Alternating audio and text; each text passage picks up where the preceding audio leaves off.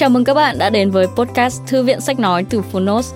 Ở podcast này, chúng tôi chia sẻ phần mở đầu và chương 1 của những sách nói bán chạy thuộc nhiều lĩnh vực và chủ đề khác nhau, được đội ngũ của Phonos chọn lọc kỹ lưỡng. Mong là thông qua podcast, các bạn sẽ tìm thấy những quyển sách phù hợp cho bản thân, kiến thức hữu ích cũng như những nguồn cảm hứng cho đời sống tinh thần và sự nghiệp. Podcast Thư viện sách nói được phát sóng đều đặn hàng ngày. Mời các bạn cùng đón nghe. Và nếu yêu thích nội dung này, hãy tải ngay ứng dụng âm thanh số và sách nói có bản quyền Phonos để nghe trọn vẹn cuốn sách. Ngoài ra, Phonos còn sở hữu hàng ngàn nội dung hấp dẫn khác như tóm tắt sách, ebook, thiền, chuyện thiếu nhi, chuyện ngủ, nhạc chủ đề, vân vân. Còn bây giờ, hãy cùng lắng nghe chương 1 của cuốn sách hôm nay nhé.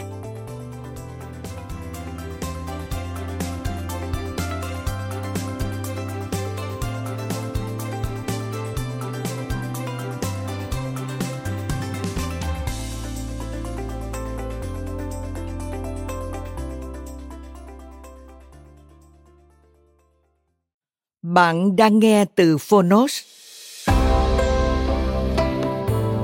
Toàn chân triết luận. Tác giả, Thu Giang, Nguyễn Duy Cần. Độc quyền tại Phonos. Nhà xuất bản trẻ.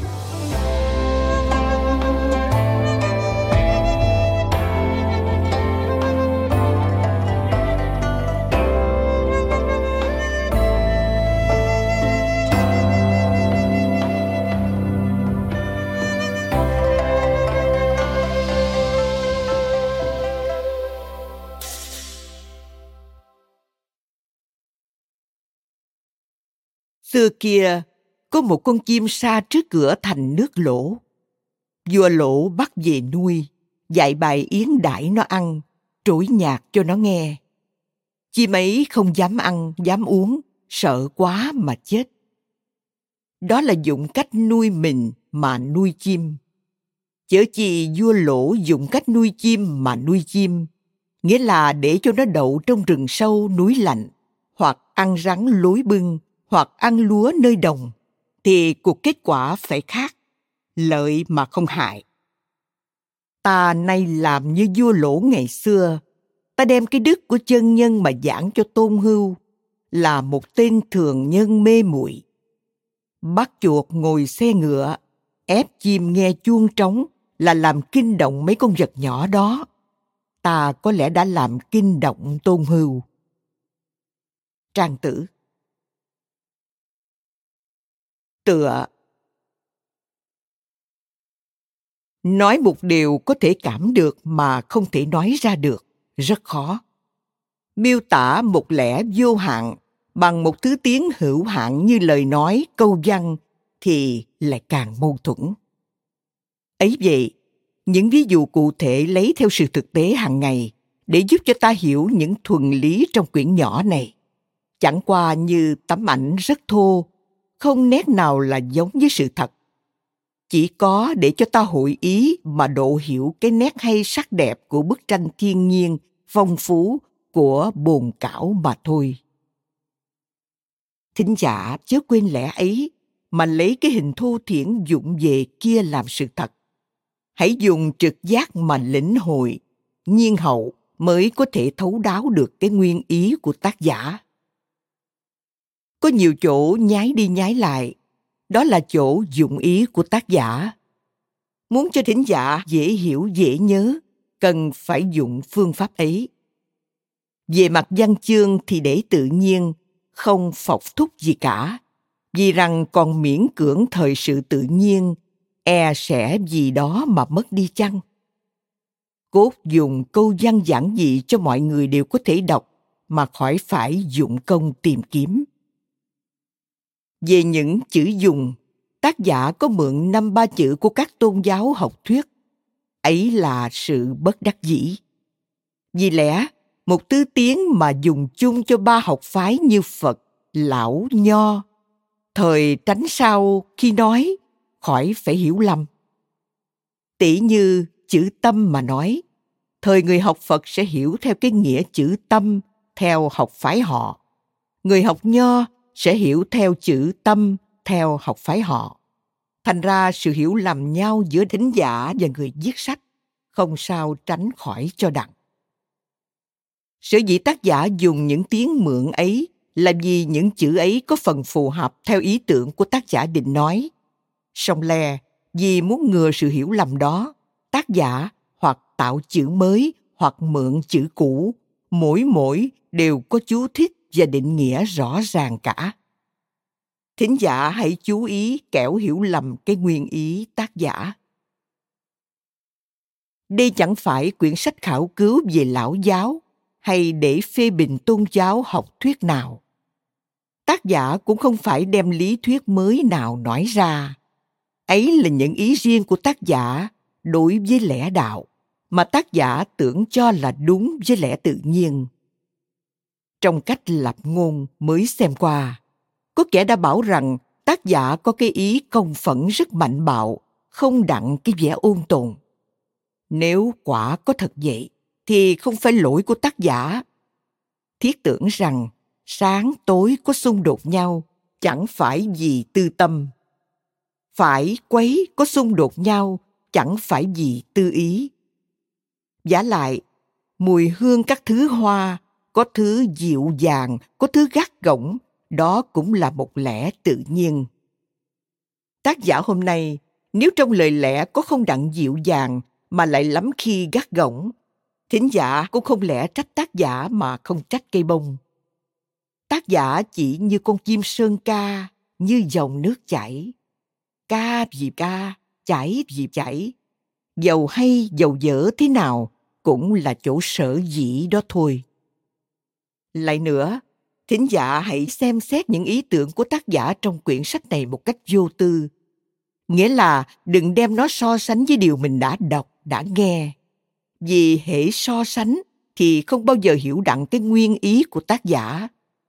Nghĩ rằng thính giả cầm đến quyển sách nào là chủ tâm để tìm hiểu coi cái ý tác giả về vấn đề nào đó ra sao. Nhưng nếu đem nó so sánh thì ra độc giả chỉ có đem hai tư tưởng mà đối chiếu để chọn lựa cái nào là hợp với thành kiến với tư tưởng sẵn của mình. Thế thì bao giờ hiểu đặng cái giá thật của mỗi ý tưởng? Vì trong lúc những ý tưởng mới cũ phân tranh, thì chỗ thành kiến của ta lại trở nên chỗ đục để cho ta lui vào đó mà ẩn trú. Nhà triết học Besson có nói triết luận là một điều rất dễ nếu ta không đem những thành kiến ta che ngăn giữa trí ta và sự vật. Nguyễn Duy Cần, 25 tháng 3, 1935 Quyển nhất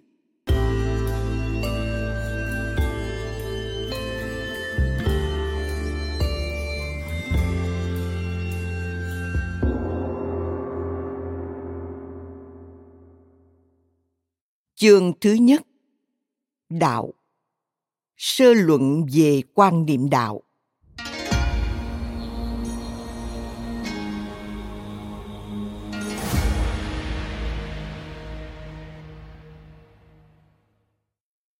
Quan niệm về đạo có nhiều cách, tùy theo trình độ dân tộc, xã hội mà ra.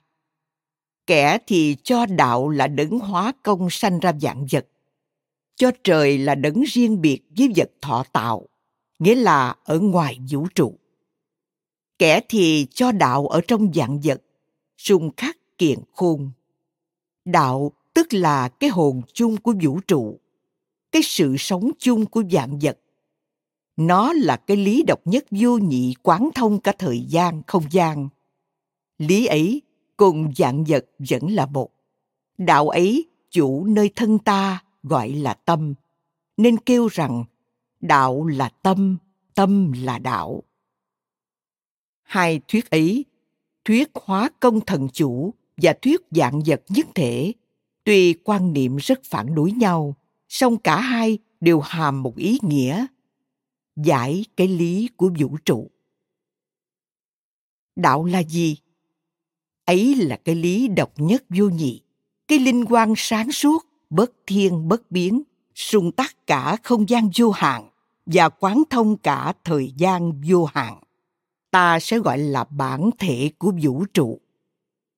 Vũ trụ là cái hiện tướng của lý ấy, cũng như sống là cái hiện tướng của nước vậy. Tùy phân ra mà nói, chớ kỳ thật là một.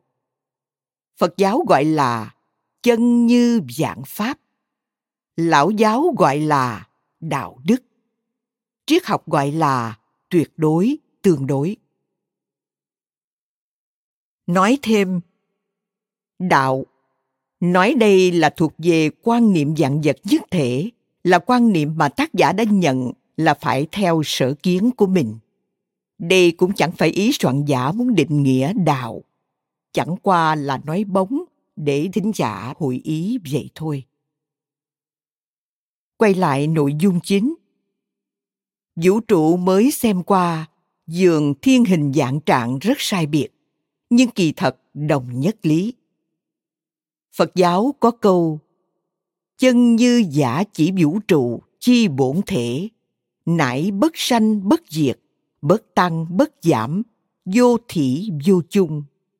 Vũ trụ chi hiện tướng hữu sanh diệt, hữu tăng giảm, hữu thỉ chung dị chi dạng pháp dạng pháp tức chân như. Chân như tức dạng pháp. Chân như là bổn thể của vũ trụ thì không sanh, không mất, không tăng, không giảm, không thỉ, không chung. Vũ trụ là hiện tướng của chân như thì có sanh, có tử, có tăng, có giảm, có thỉ, có chung. Nên kêu là dạng pháp. Dạng pháp là chân như chân như là dạng pháp trời đất đều do đạo mà ra. Ta có thể cảm giác đặng mà không thể thấy đặng. Có thể hiểu biết đặng mà không thể nói ra đặng. Nói ra đặng không còn phải là đạo nữa, vì đạo là vô cùng, vô tận, vô lượng, vô biên. Làm sao định nghĩa cho đặng? Ta chỉ mượn một tiếng nào đó để chỉ danh. Đã là một lẽ tuyệt đối thời muốn cảm lấy chỉ phải dùng đến trực giác mà thôi. Đạo thì tự bản, tự căn, không đâu sanh ra. Rộng ra bao nhiêu, đạo cũng bao trùm. Mà thâu nhỏ lại bao nhiêu, đạo cũng ở trong. Krishnamurti, một nhà triết học ngày nay có nói, chân lý tỉ như lò lửa đỏ, trong ấy tủa ra như pháo nổ văng ra biết bao nhiêu đốm lửa, mà mỗi đốm ấy là ta. Ta là một điểm linh quan của đạo. Linh quan ấy tuy đã thấy có chia ra phần tử, song nó vẫn sung mãn như một toàn thể hoàn toàn. Cảm ơn các bạn vì đã lắng nghe podcast Thư viện Sách Nói. Podcast này được sản xuất bởi Phonos, ứng dụng âm thanh số và sách nói có bản quyền dành cho người Việt. Hẹn gặp lại các bạn ở những tập tiếp theo.